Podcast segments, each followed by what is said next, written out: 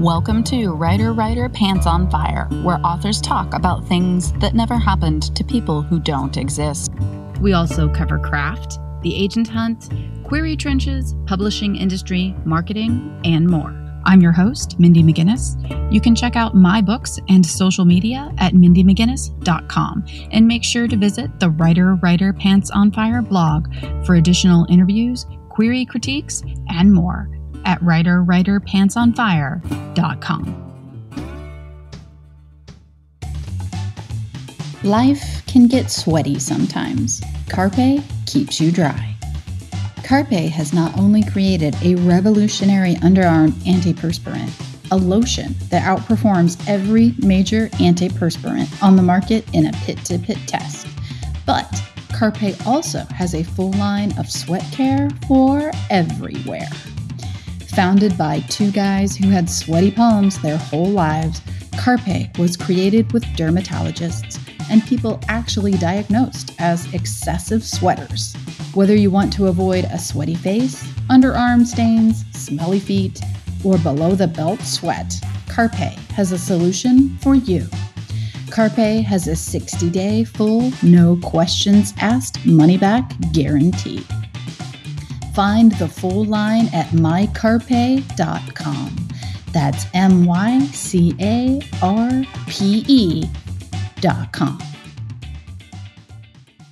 We're here with Lynn Liao Butler, author of The Tiger Mom's Tale and The Red Thread of Fate, which will be coming out February 8th. First thing I'd really like to talk about is your debut, The Tiger Mom's Tale, which came out in July of 2021.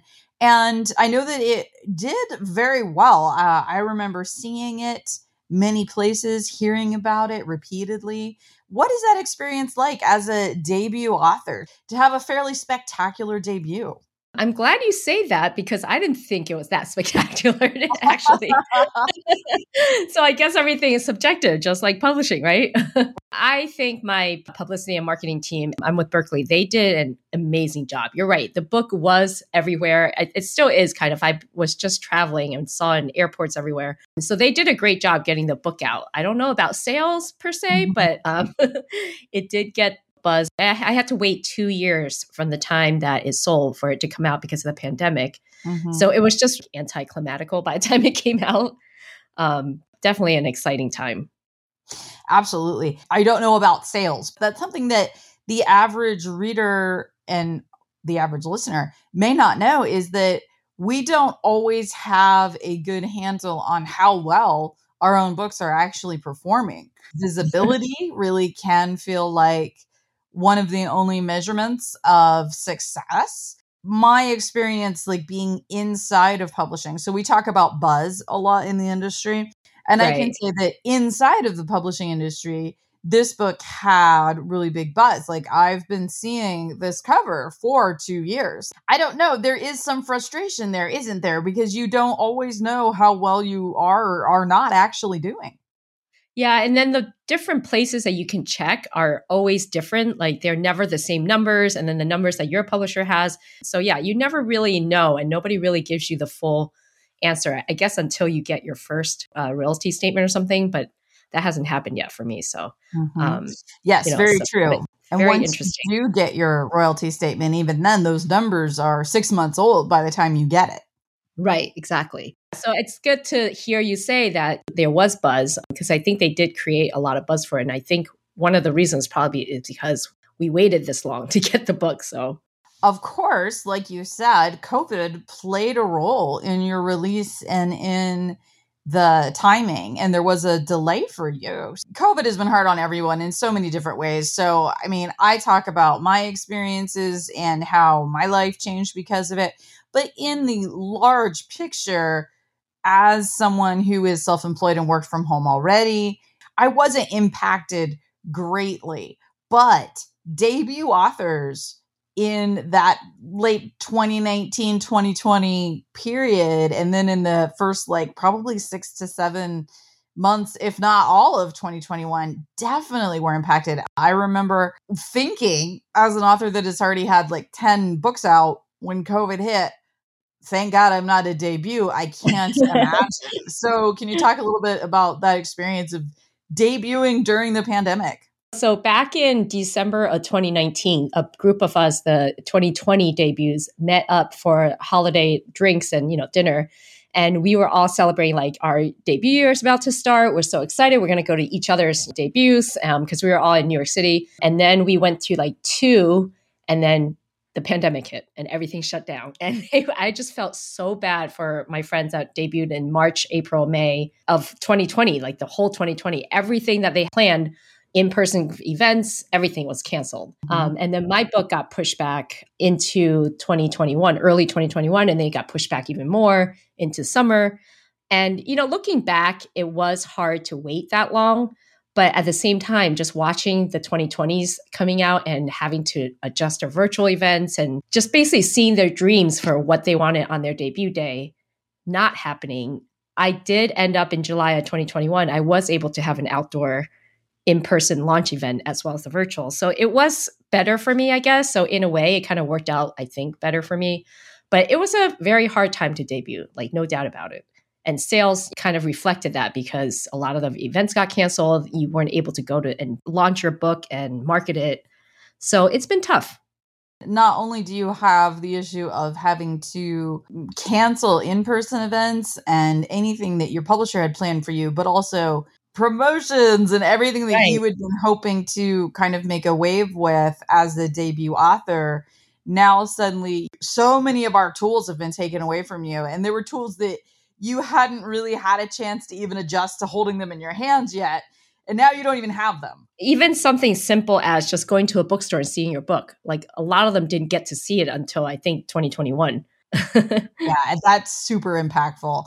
I would imagine that if there are people who have been financially impacted and they want to buy a book, they're more than likely going to rely on their old favorites and people that they know, right. authors that they know, rather than take a chance and buy a book by a debut author. Because again, if you're coming out, if you're debuting with a hardcover, those are going to be expensive and you don't have all of the purchasing options. I know that you said you haven't had a royalty statement yet. I'm interested once I have all the data to see if audiobooks or ebook sales have gone up, if people are not able to go to a bookstore anymore, if they're going to go to the ebook. My sales have always been very solidly on the physical book side. I, I have no idea. You're right. That'd be very interesting to see once you, you know, get an idea beyond publishing, talking about the writing experience and what it was like to write. You have been a professional ballet and a modern dancer.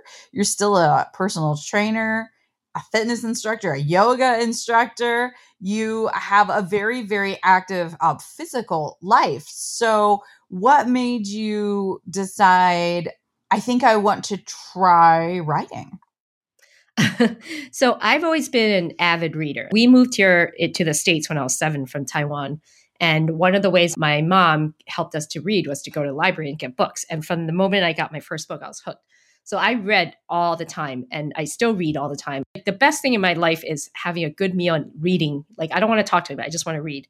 Mm. And so I lived in New York City for many years, like over a decade. And, you know, I was dancing professionally and when I moved out of the city after I got married, I was only in the suburbs, but my friends in the city called it the country. And they yeah. wanted to know what I was doing in the country. I'm like, I'm not in the country, I'm in the suburbs. So I started a blog just to keep them updated on what I was doing, just, you know, like stories about my life. People just started saying like how funny they were and what a great writer I was. I was like, I've never taken a writing course before or any writing workshop. I just decided, I woke up on January 1st, 2015, and decided I'm going to write a book. And I wrote a book. awesome. and it was a very bad book. I wrote it in six months, and then I started querying it in June of 2015 without a single person having read it. And then I started Googling how to, you know, find an agent when I realized I was doing everything wrong. So I joined critique groups and got critique partners, beta readers. I just decided one day I was going to write a book. I think that's awesome because it's very similar to my own experience. I always wanted to be a writer. I knew that's what I wanted to do, but I also was very dedicated to being practical. I'm a farmer's daughter and um, not from a long line of writers. That's not what we do. We right. are farmers. I knew that I had to have a job, right? I had to have yeah, a real job. Okay. I had to be able to pay the bills. So I never took any steps, like you're saying, towards making that a real option. I didn't take classes. I never had any sort of writers group that I attended. I just read a right. lot. And right. I really do think that that is the key. People ask me all the time uh, if you could give any advice to writers, what would you give? And it's very simple just read. Right, exactly. I mean, that's re- basically how I learned how to write a book was just reading all my favorite authors and then kind of analyzing like, okay, how do they introduce, you know, the characters? Where's the climax? If it's a thriller, where do they start giving hints? I basically just study my favorite books and that's how I learn to write a book.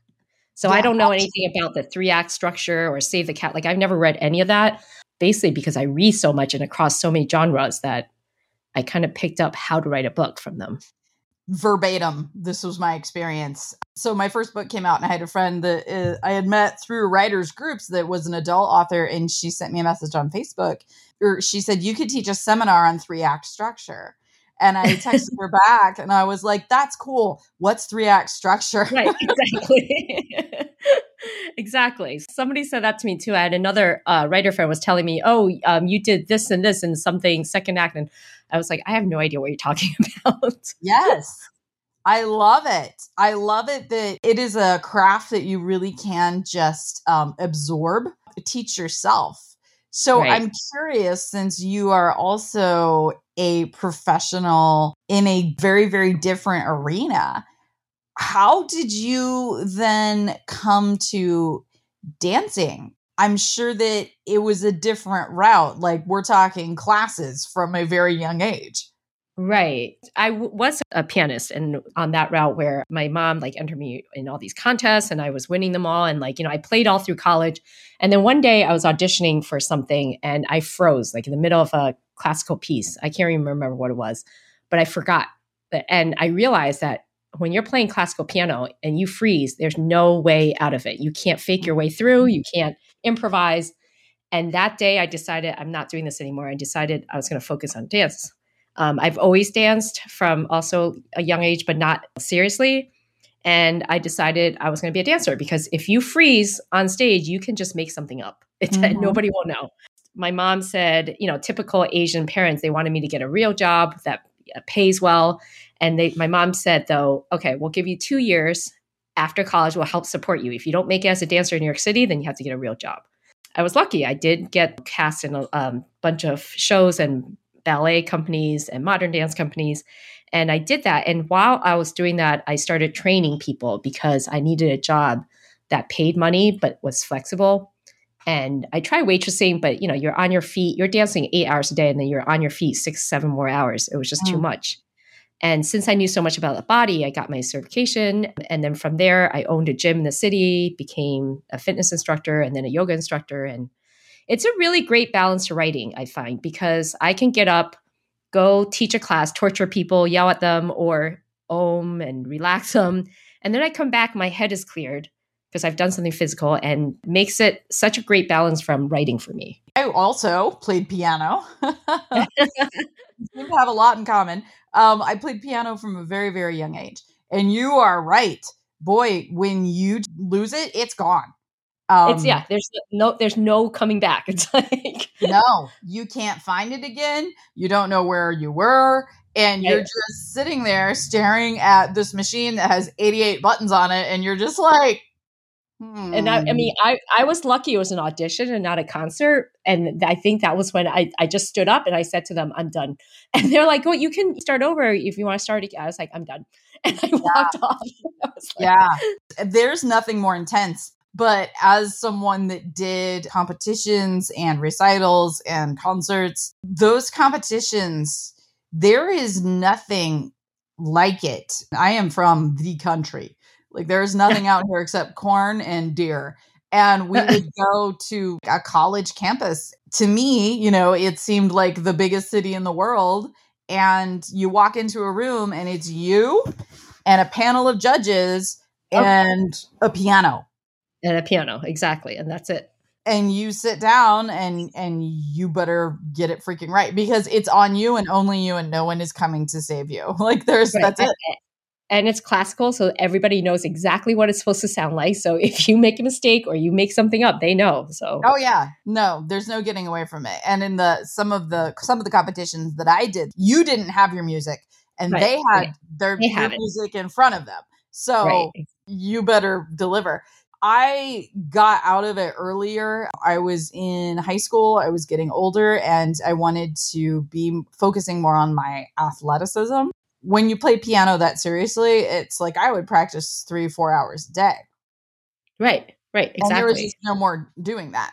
But I do think it was so fundamental to my development even as a small child to be like okay this is on me and only me no one is helping me and i have to do this on my own and it's terrifying but yeah. it also i think made us i think prepared for the publishing world a little bit more than maybe other people. I also find that my dancing was because you'd go to cattle calls in new york city where there's like hundreds of girls all trying out for one spot and they just go down the line and say no you're, you're too tall you're too fat you're too mm. asian you're too you know white you're too black or you're too brown.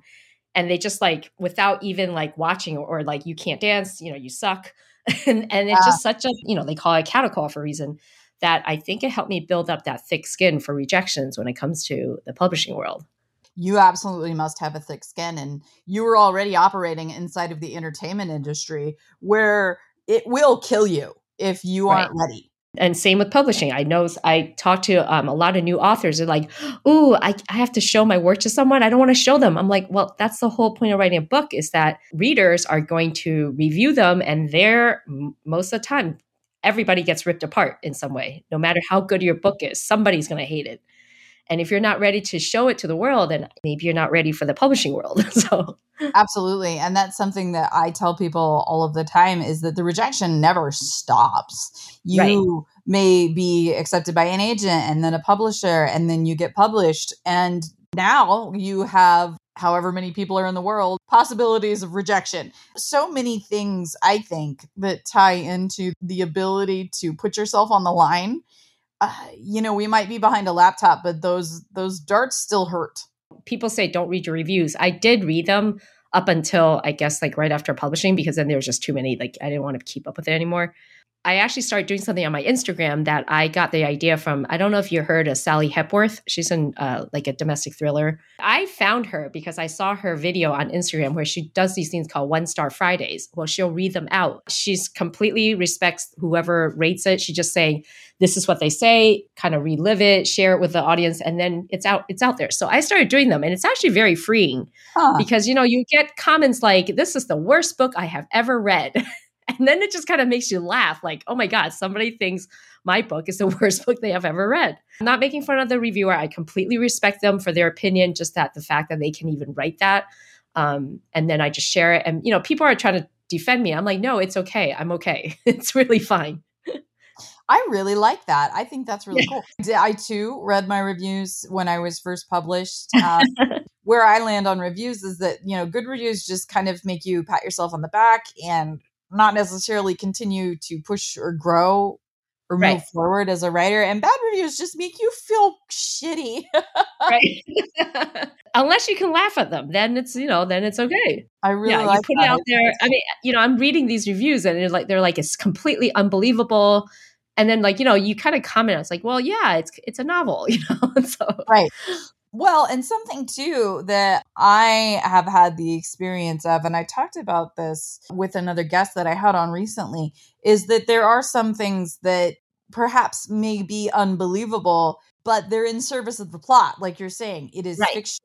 So, for example, I read a thriller that was set at a school very recently, and it was this very well reviewed book, and everyone loved it and thought it was great. It wasn't a YA, it was about the adult staff. And mm-hmm. I was reading it and getting irritated because I worked in a school for 14 years and so many things about how a school functions and uh, interactions between staff and students are managed and even interactions right, right. between staff and staff. No, like, no, no, that would never happen. No, that is Right. wrong. You know, and like getting vaguely upset about it and then having to go, it doesn't matter because no one wants to read a book about the daily operation of a school. It is effing boring, right?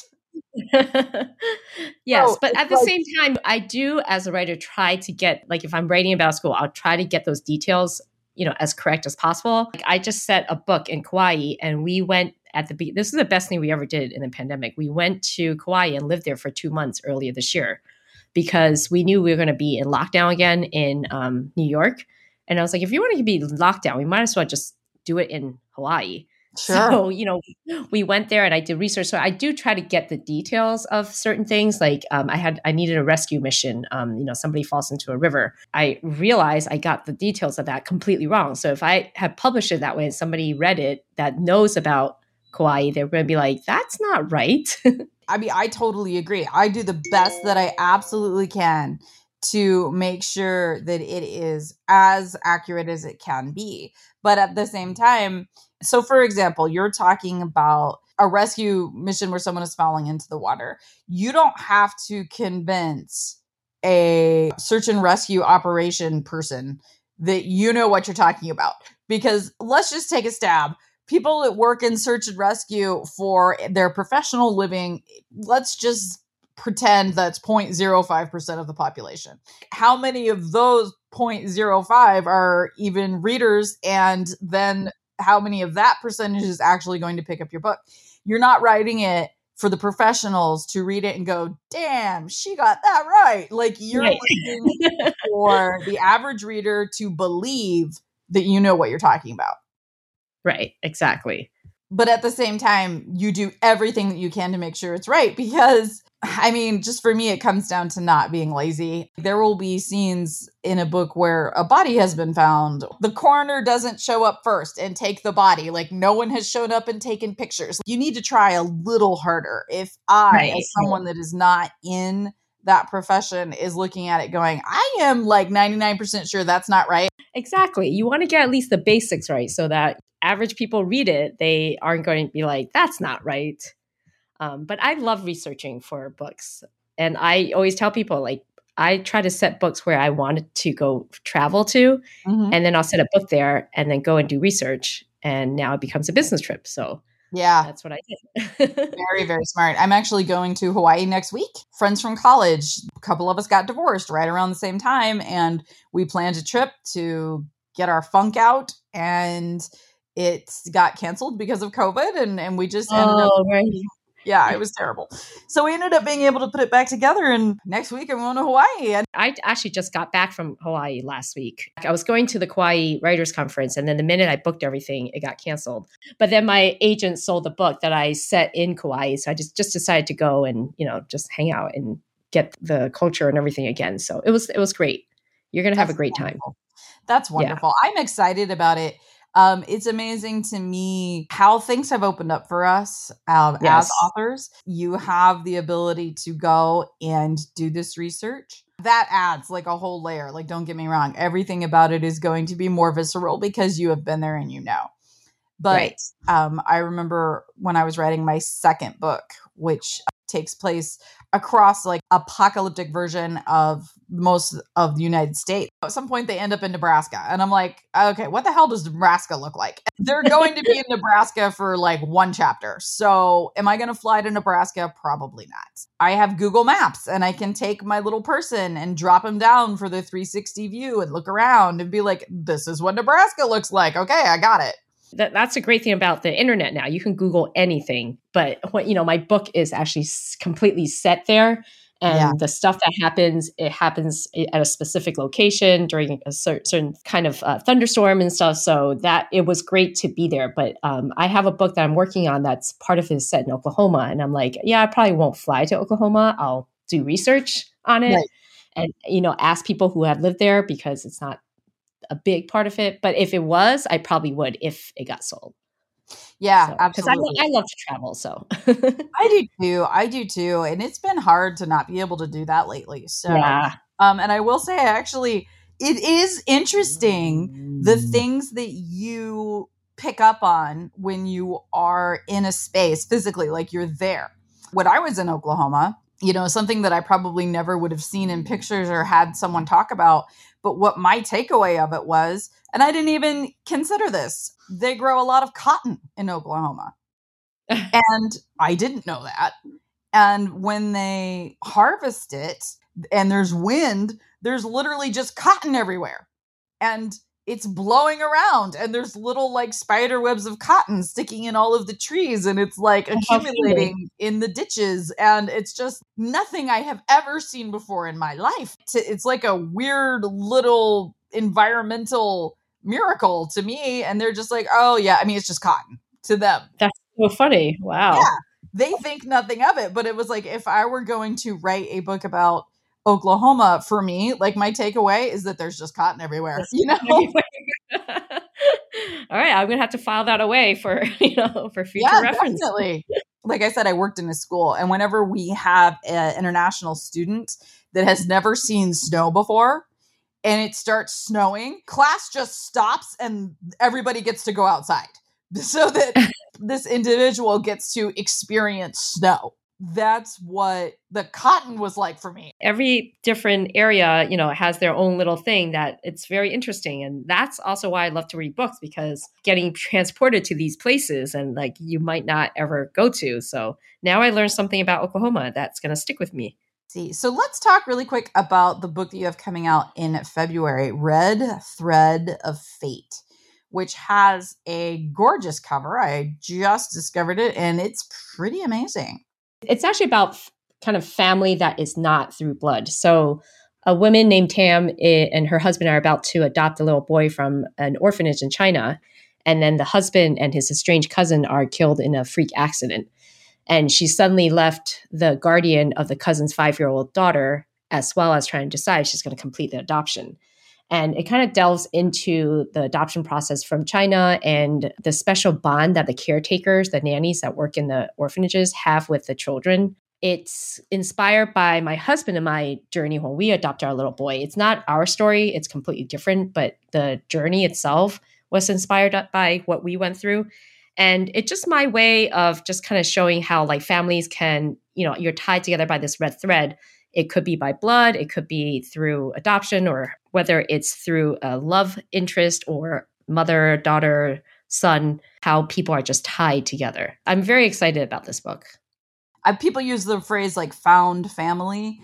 Right. But I feel like it can go, I'm going to use the phrase deeper than that, but also even a wider net. Like I know as someone that grew up in a really small area very, very tiny community, and then worked in the school that I attended as a student, I would have students that were, you know, the children of my classmates. And even if they were classmates that I had not seen in, you know, 15, 20 years, I would look at that student and number one, I immediately know it's their child, but I also have like this affinity for that person simply because I had a relationship with their parent. Exactly. That's and that was the point of this book that you know you have these threads or things that connect you to other people and a lot of times it you know it's maybe it's not family family but you're just drawn to someone for some reason and how you're all just connected by fate somehow i love this book because I, I just feel like it gets deeper into a subject that a lot of people don't talk about and there's also you know family secrets. And i think my editor was one that said it was surprisingly thrilling. And one of the early reviews i got was like yeah there's like elements of suspense and thriller in there. And i didn't realize i did that. So it's it's kind of interesting how people perceived it. Yeah, it's nice when you achieve something you didn't mean to. Right.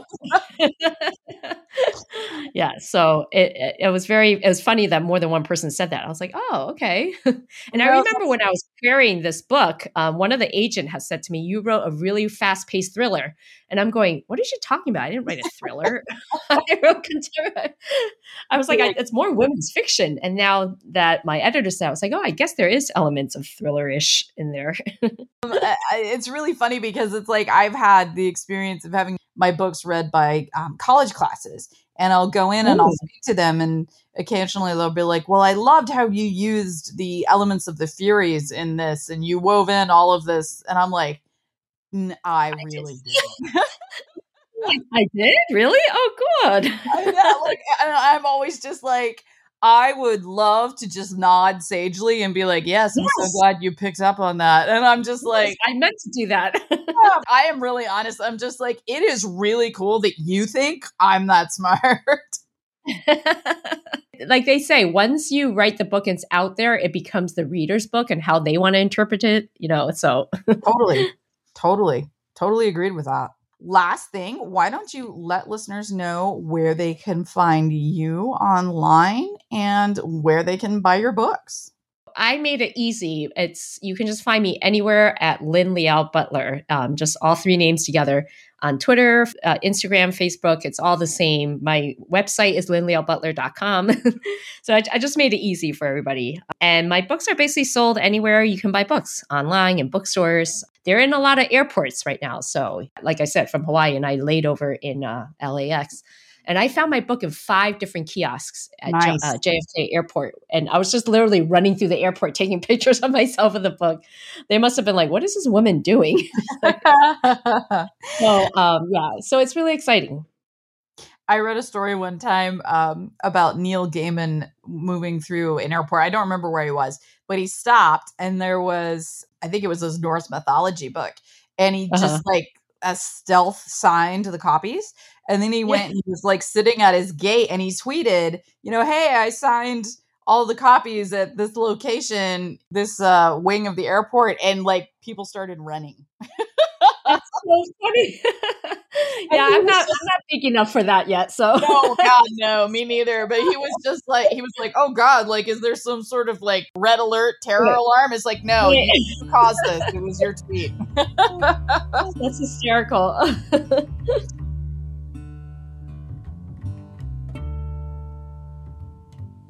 Writer Writer Pants on Fire is produced by Mindy McGinnis. Music by Jack Corbel. Don't forget to check out the blog for additional interviews, writing advice, and publication tips at writerwriterpantsonfire.com. If the blog or podcast have been helpful to you, or if you just enjoy listening, please consider donating. Visit writerwriterpantsonfire.com and click support the blog and podcast in the sidebar.